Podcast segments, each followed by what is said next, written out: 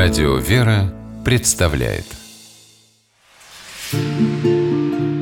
Места и люди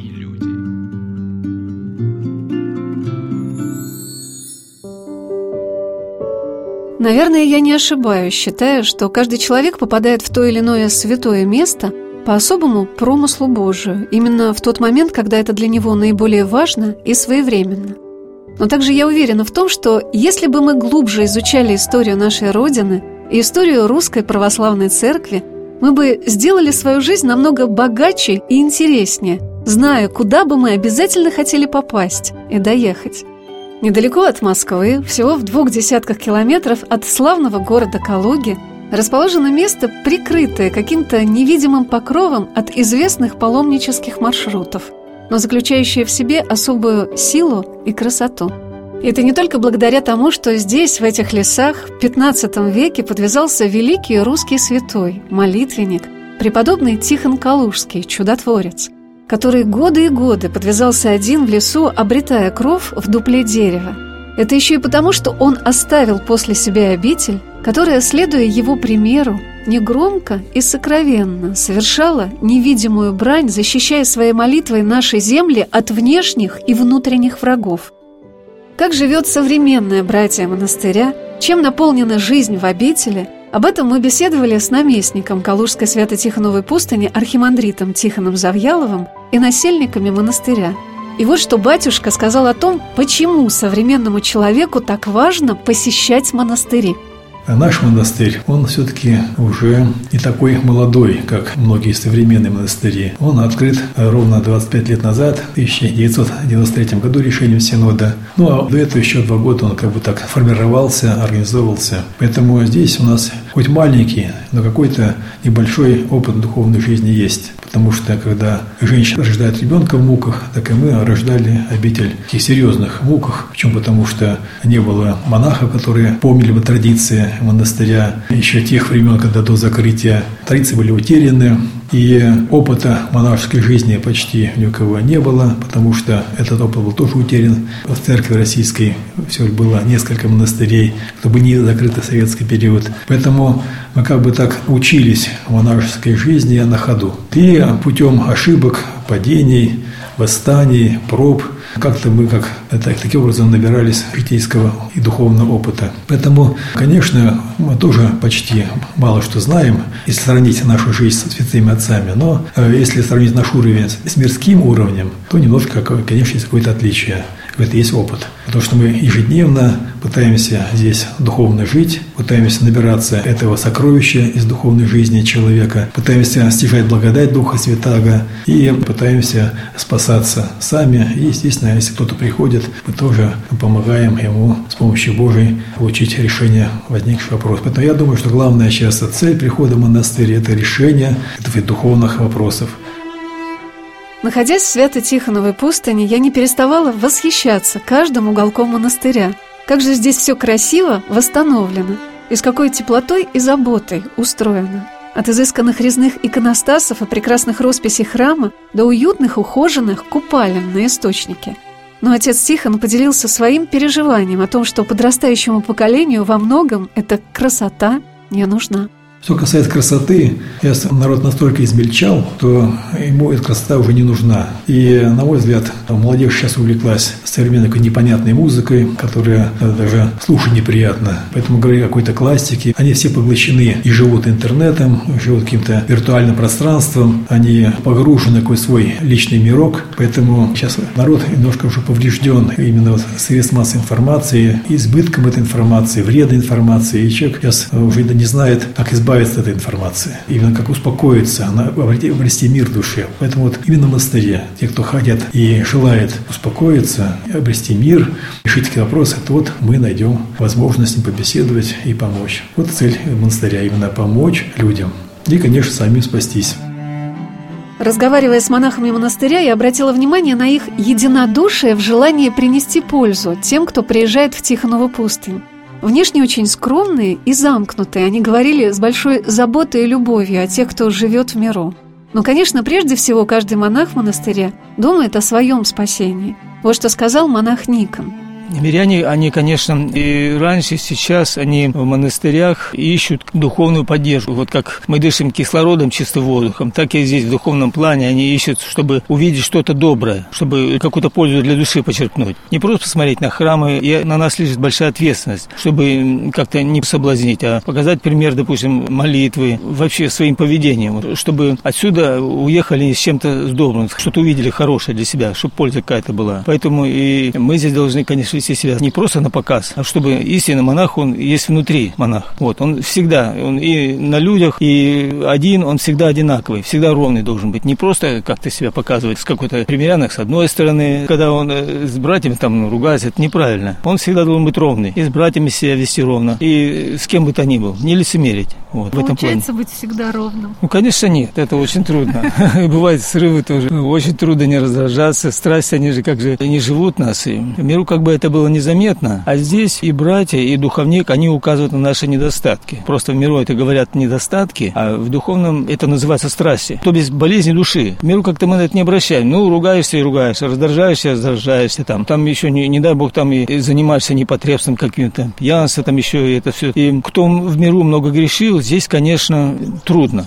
И поэтому я, если есть какая-то возможность, может кто-то услышит, там не услышит, я бы хотел сказать, чтобы люди боялись греха, потому что за грех придется отвечать, будет наказание или здесь, или там будут либо болезни, либо скорби, либо будет человек унывать, не будет радости, будет безблагодатное состояние. За грех придется отвечать. Потому что, чтобы люди вот сейчас живут, посмотришь в миру, люди ищут наслаждений, они ищут удовольствий. А все эти удовольствия, наслаждения, это в основном не связано с грехом. И люди не понимают, что они губят свои души вот этим. А человек, он призван, рожден для этого. Мы все рождены и призваны к тому, чтобы служить Богу, служить ближнему. А мы в миру присутствует такой дух эгоизма. Себе, мне, мое, я. Все вот это. Э, заповеди Божьи как возлюби Бога, возлюби ближнего. Не думай о себе, а думай о ближнем. И когда приходишь из мира сюда, ты видишь, что ты духовно больной. И вот здесь вот мы пытаемся с Божьей помощью, с помощью молитвы, с помощью исповеди, с помощью духовника, конечно, стать лучше. Через не могу, через не хочу. Вот батюшка нас как бы понуждает, чтобы мы и друг другу проявляли милосердие, терпимость и послушание проявляли. Это все очень трудно, конечно если когда приходит молодой, ему легче. А когда человек приходит, уже пожил какое-то время в миру, и он уже как бы подиспорчен вот этим духом мира, конечно, трудно уже себя изменить. Приходится с такой болью все это ломать себя. Но если этого не сделать, как говорят, в Царстве Божьем ничто нечистое э, не войдет. Себя надо очищать. Если что-то у тебя не получается, если у тебя есть какие-то страсти, нужно смиряться, каяться, признаться, что это такое. То, да, я раздражительный, да, я осуждаю, да, я духовно нездоров, не оправдывать себя. Сказать, да, я такой такой есть.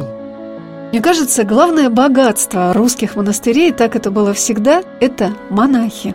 Как это важно, что такой же, как ты человек, честно, нелицемерно, с усердием, понуждением изменяет себя, свои склонности и немощи, привычки и пристрастия, мысли и чувства. Совершает работу над собой и подает и нам в этом пример.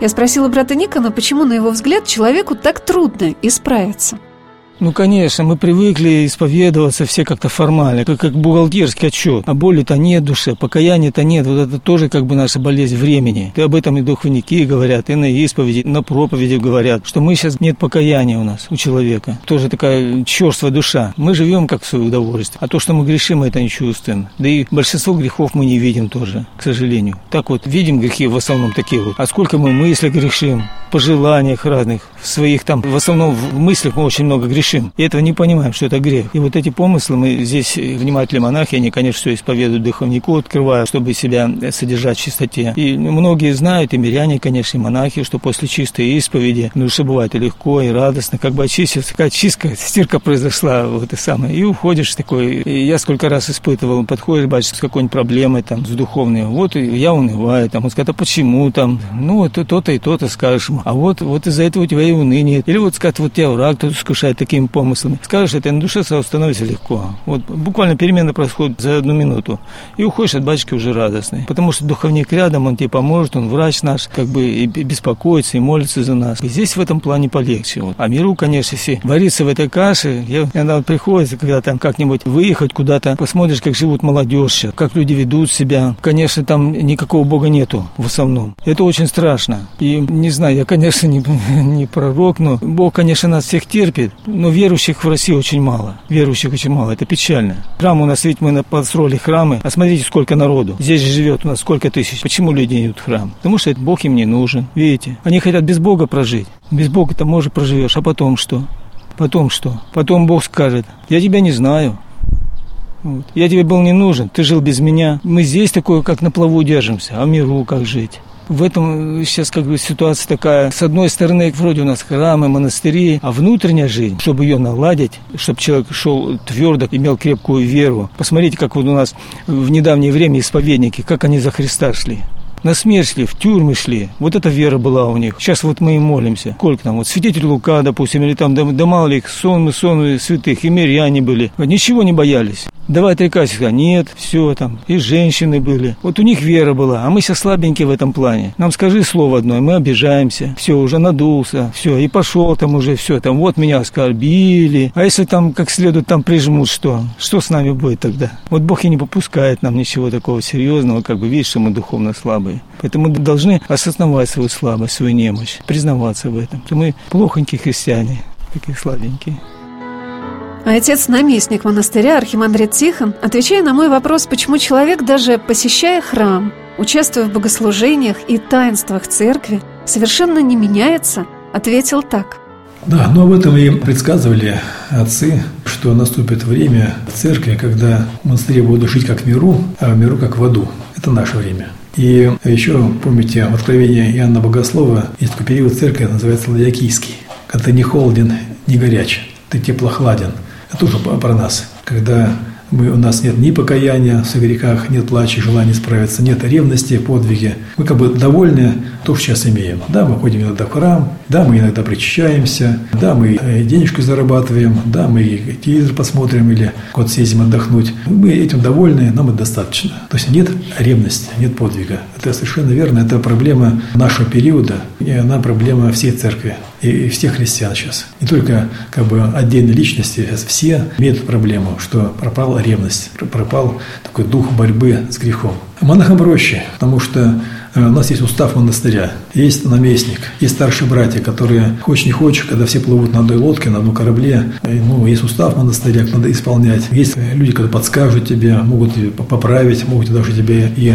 ночью тебе пятью наложить, если ты не хочешь слушаться и противишься. То есть это монахам легко в этом отношении, хотя тоже есть немало трудностей. Но для мирян сейчас это большая проблема, да, проблема сохранить ревность и духовный подвиг. И, ну и хочется сказать, что на все наши усилия по исправлению направления, они действительно они очень слабые. И мы настолько уже стали, полюбили этот мир, полюбили комфортную жизнь, полюбили удовольствие. И полюбили себя такого, получается, да. какой ты есть. Поэтому вот нам, в советский период мы жили, много чего не было. По-моему, не было таких хороших продуктов в магазинах, не было комфортного условий жизни, не было автомобилей. И если кто-то покупал там автомобиль «Москвич» через 12 считал, что это очень повезло, что он ходит в какое-то особое уже сословие людей. А сейчас, когда все разрешено, когда люди имеют по 2-3 автомобиля, имеют прекрасные комфортные условия, и даже варить ничего не надо, можно купить в магазине, это расслабляет человека. Дух расслабления, он перешел в духовную жизнь. И знаете, если, допустим, ребенка приучить есть конфеты, потом заставить есть какой-то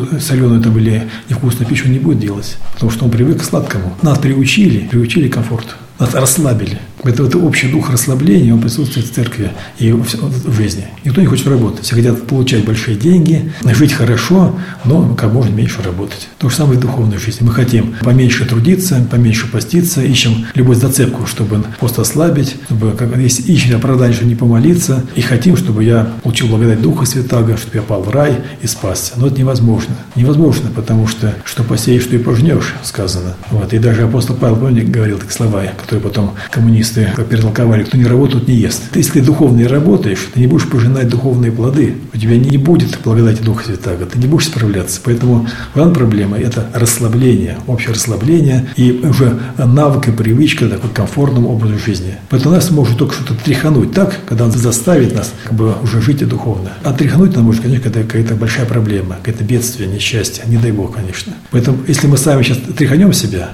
будет заставлять духовно трудиться, я думаю, Бог помилует нас, и будет хорошо. Если мы будем дальше тогда расслабляться и все ниже, ниже скатываться, то по милости к нам, что мы спаслись, Бог может пустить какую-то, какую-то может, проблему в государстве, в стране, чтобы мы очнулись, начали действительно молиться от сердца.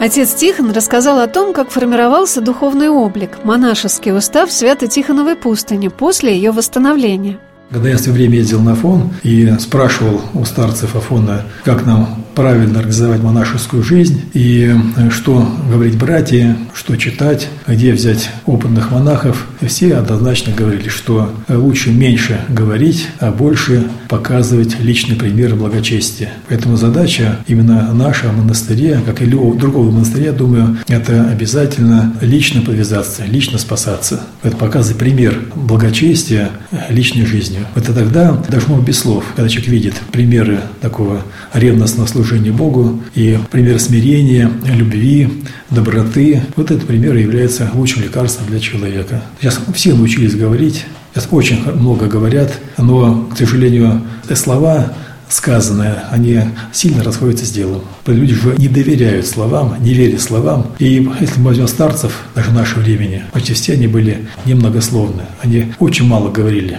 Они говорили, говорили это очень кратко по существу, они были молитвенниками, они имели любовь, они были добрыми, они жертвовали собой ради блага ближнего. Поэтому несли огромную ношу помогать и спасать приходящих людей в обитель. В XIX веке Тихонова пустынь находилась в расцвете. В обители подвязались ученики преподобных оптинских старцев. Они закладывали в монастыре духовные традиции, которые привлекали в обители братьев, и паломников. В кабинете, где принимает отец Тихон, висят два больших портрета. Первый – наместника монастыря архимандрита Моисея Красильникова. Он управлял обителью в течение 37 лет. При нем был сформирован облик монастыря таким, каким мы видим его в наши дни – с великолепной колокольней, храмами, выполненными в русско-византийском стиле. В монастыре было также три паломнические гостиницы. Братья принимало многочисленных паломников. В день преподобного Тихона Калужского сюда съезжалось более 12 тысяч человек. Тихонова пустынь перед революцией была одним из наиболее известных и почитаемых монастырей России.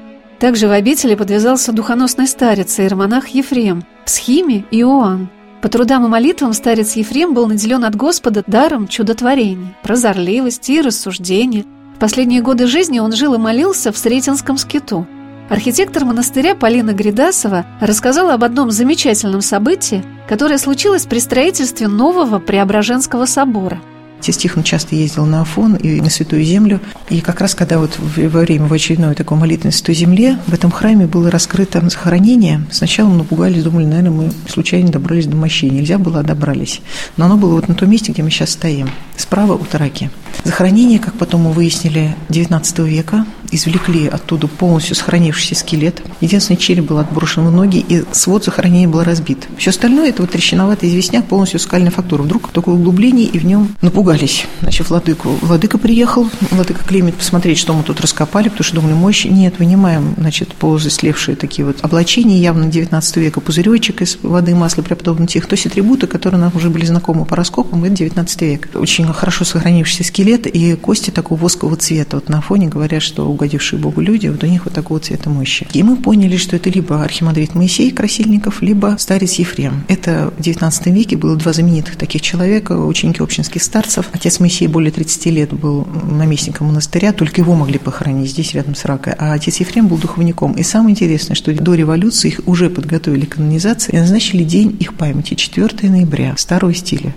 Мы открыли эти мощи 17 ноября, чисто случайно, по новому стилю, да.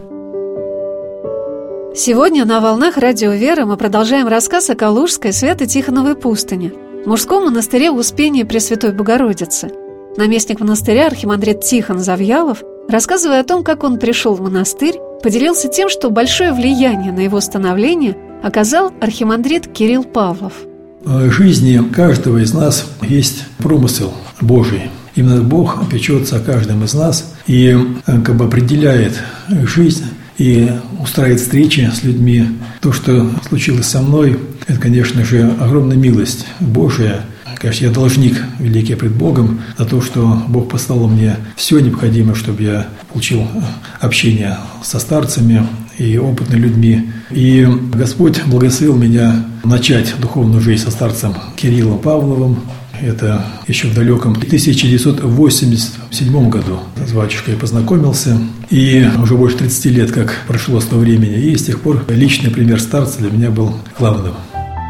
Я спросила батюшку, почему люди так ждут, так ищут общения со старцем к старцам едут решать какие-то проблемы, а они ради любопытства. У меня возникла проблема духовная, и мой духовник направил меня решать проблему именно к отцу Кириллу. И когда к старцу приехал и был так взволнован и переживал, что же он ответит на эту мою проблему, то увидел, что он так быстро решил, как семечки щелкают, так что он ее решил в одно мгновение. Старец улыбался, утешал меня, видя, что я взволнован и переживал, и давал подарков, сказал, приезжай еще. И с тех пор, конечно, я был под впечатлением такой любви, доброты и такой простоты, что, конечно, уже захотелось к нему вновь поехать. И с тех пор стал к нему есть постоянно, и дальше его молитвами все как бы определилось в моей жизни. Мне вспомнилось, как один из монашествующих в своем интервью однажды сказал, что монашеский опыт передается от одного монаха к другому – как бы зажигается огонек от одного к другому. Отец Тихон сказал, что время для монахов сейчас трудное – и к новым братьям надо относиться с большой бережностью, даже не по-отечески, а по-матерински. Все стали очень слабые, духовно немощные, телесно немощные, поэтому сейчас время изменилось. Поэтому подвиг, просто сейчас он даже и не нужен, этот подвиг, потому что сейчас э, никто не, не выдержит его. Цель даже не в подвиге внешнем, а цель монашествующих – это именно познать свою немощь, исправить свои недостатки, победить свои страсти и стать лучше, чем есть, как-то духовно возрасти. И потом поделиться накопленным опытом с ближними. Вот такая цель сейчас монашествующих. Вот, это достаточно. Люди сейчас духовно слабые. И сравнить мирян, которые были в 15-16 веке, с нашими мирянами, то это э, небо и земля. Поэтому сейчас немного не требуется особо подвига. Это духовный голод. Людям достаточно умного слова сказать, умного слова, делиться же личным опытом, и это хватает. Отец-наместник поделился тем, что в наши дни очень трудно требовать от людей подвига. К примеру, приходит ко мне и э, исповедуется, но вижу человек совершенно, он духовно сырой, духовно не живет. И я спрашиваю, вы хотите так немножко под, духовно подрасти? Да, хочу. Вы сможете хотя бы одну заповедь исполнить, чтобы вам духовно возрасти? Только одну, очень маленькую заповедь. А какая? Вы, пожалуйста, ходите в воскресенье в храм на молитву и не пропускайте. И все, больше ничего не делайте. Только ходите по воскресным дням в храм. Все остальное, если вы не умеете делать, может, и не надо. Пока. И даже этого люди сделать не могут. То есть пойти в воскресный храм, все дела оставить не могут. Просто а что дальше ожидать от людей? Как научить их молитве, как посту научить их борьбе со страстями, когда они даже не хотят ходить в храм в воскресенье. Поэтому люди очень слабые. Надо исходить из этого положения и, и по любви к ним снисходить к их немощи и пытаться как-то, как-то чем-то увлечь их и привлечь к духовной жизни. Удивительно, что та жизнь, которой человек призван своим богоподобием и сообразностью, жизнь духовная, для него не является желанной, непременной.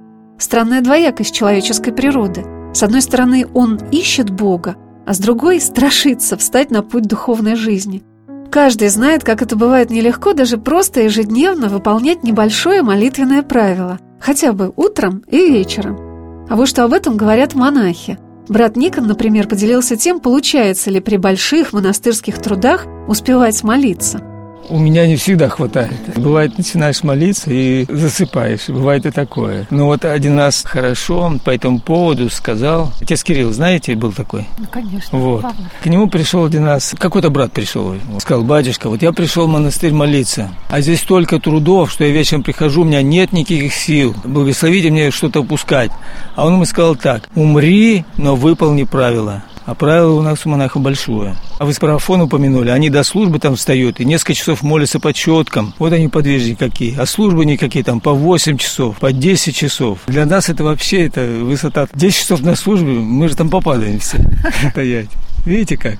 Вот они поэтому и крепкие, там они молятся, Бог дает им благодать, и духовно укрепляет, и силы им дает. В этом плане мы, конечно, у нас большая разница. Калужской Свято-Тихоновой пустыне ощущается особая любовь к монашеской афонской традиции. Это не только проявляется в том, что на богослужениях в монастыре поют особым, напоминающим греческие распевом. Важно то, что здесь стараются усвоить традицию непрестанного, умного делания, непрестанной молитвы. И, конечно, в этом афонские традиции совпадают и с опытом преподобного Тихона Калужского, которого отец-наместник назвал русским исихастом – а какие это дает плоды, люди оценивают уже более пяти веков, 526 лет после кончины преподобного Тихона Калужского. Стоя рядом с мощами Калужского чудотворца, работники монастыря часто вспоминают об этих чудесных случаях. Вот что рассказала экскурсовод Лариса Аксенова – а сколько детей у нас по молитвам к Пресвятой Богородице Калужская и к преподобному Тихону рождается детей. Даже вот мои знакомые, они пять лет жили вместе, Диана и Стас. Детей не было. И вот Людмила, художник Милевская, привезла их сюда. И тоже говорит, ну, помолитесь Тихону-то преподобному, помолитесь. Окунулись на святой источник, и у них родилась девочка. На второй день Дня памяти преподобного Тихона Калужского. Она звонит и говорит, Лариса, ты представляешь себе, это точно по молитвам преподобного. Мы так молились, говорит, с Володькой, чтобы у них дети были. Мы так молились преподобному. Я этот случай всегда рассказываю на экскурсиях, а меня останавливают и говорят, ну что вы нам рассказываете? Вот стоит мальчик, вот мы вымолили, тоже молились у преподобного Тихона. Чудо, оно рядом, нужно только его увидеть. А вот о каком чуде рассказала архитектор монастыря Полина Гридасова. А вообще случаев очень много. Несколько лет назад у нас вот буквально женщина, которая сейчас здесь живет, она приехала из Луганска, больная онкологией, с, с девочкой. Она идет на еще обследование, ей вдруг говорят, что она беременна. Она говорит, не может быть, двойней. Сейчас нарастет двух мальчиков, живет при монастыре, живет сама не знает как, милостью Божией. Была уже лысая после химиотерапии, все, сейчас отросла шевелюра, растет двух детей, плюс старшей дочки, и понимает, что это просто милость Божия преподобного Тихона Калужского. Ну, такого не бывает. А вот здесь бывает. Такие у нас живем в чудесах. Когда человек приезжает в монастырь, он обязательно слышит о чудесах. Это какая-то особая территория, где они происходят. И при этом главным все-таки остается не пространство, а молитва. Молитва, которая совершается святым, который жил, молился и трудился на этой земле. Может быть, это и есть то, зачем мы приезжаем в монастыри – научиться молиться. Это и есть самое главное, для чего созданы монашеские обители – ведь мы же идем лечить свое тело к врачам, получать те или иные знания к педагогам. А духовной жизни надо тоже учиться у тех, кто в этом преуспевает. Не забывая при этом, что молитва – это твое особое, личное общение с Богом. И как чудесно и очень просто сказал отец Никон, что молиться должны все, а не только монахи.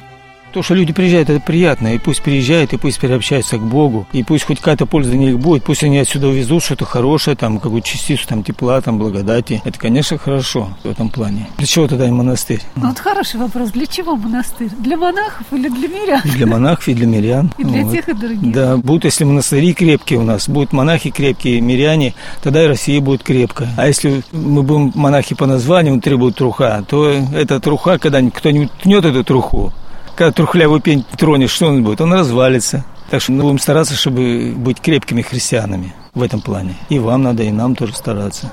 Оно само собой как бы это не придет. Как-то слышал, я в Оптиной приезжали паломники и говорят, батюшка, помолитесь за нас, помолитесь за... Он говорит, сами молитесь, сами молитесь. И мы молимся, и вы тоже молитесь, тоже трудитесь. Не просто там, что записочки написали, приехали, посмотрели, все, за вас будут монахи молиться. Все должны трудиться, все молиться должны. И миряне должны молиться. И не просто как молиться, как батюшка, с огоньком надо молиться, вот, чтобы Бог услышал. места